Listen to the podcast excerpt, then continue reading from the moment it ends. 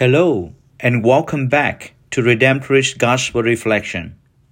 I am Father Peter Linh from Washington, D.C. Today is Tuesday of the fifth week of Lent. Let us be attentive to the Word of God. A reading from the Holy Gospel according to St. John. The Pharisees said to Jesus, Who are you? Jesus said to them, What I told you from the beginning. I have much to say about you in condemnation. But the one who sent me is true, and what I heard from him I tell the world. They did not realize that he was speaking to them of the Father. So Jesus said to them, When you lift up the Son of Man, then you will realize that I am and that I do nothing on my own, but I say only what the Father taught me. The one who sent me is with me. He has not left me alone, because I always do what is pleasing to him. Because he spoke this way, many came to believe in him. The Gospel of the Lord. Pray to you, Lord Jesus Christ. Who are you? Who are you? Who are you? The Pharisee keep asking Jesus the same question times after times. And Jesus as a human seems get tired, not only with this torture question, but rather with the hardness of their hearts. They just don't get it.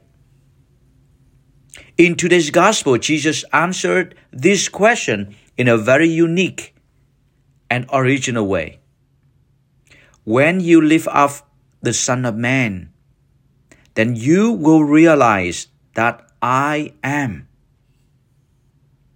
Dear brothers and sisters, Lent is the time for us to be renewed inwardly. But as a human, we cannot be renewed by our own effort. We need something and someone who is outside of us to lift us up and to pull us out of our own selfishness. Jesus in the Gospel of St. John, chapter 12, 32 to 33 said, And when I am lifted up from the earth, I would draw everyone to myself. He said this, indicating the kind of death he could die.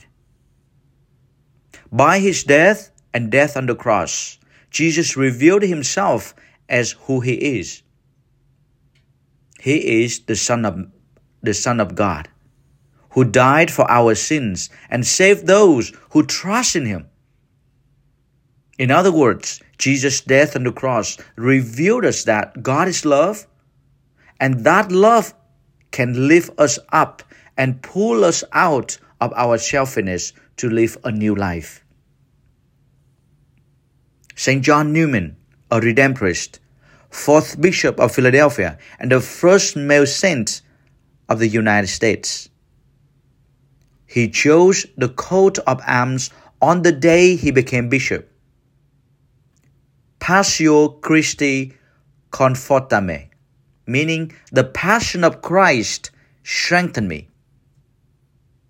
The passion of Christ helped him to overcome so many difficulties to get out of his comfort zone of self, to reach out to serve others, to live a holy life, and to die as a holy man.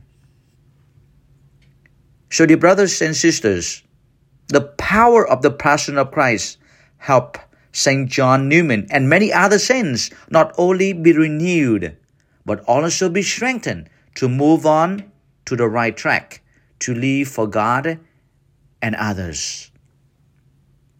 The question is Do you and me want to be renewed and be strengthened?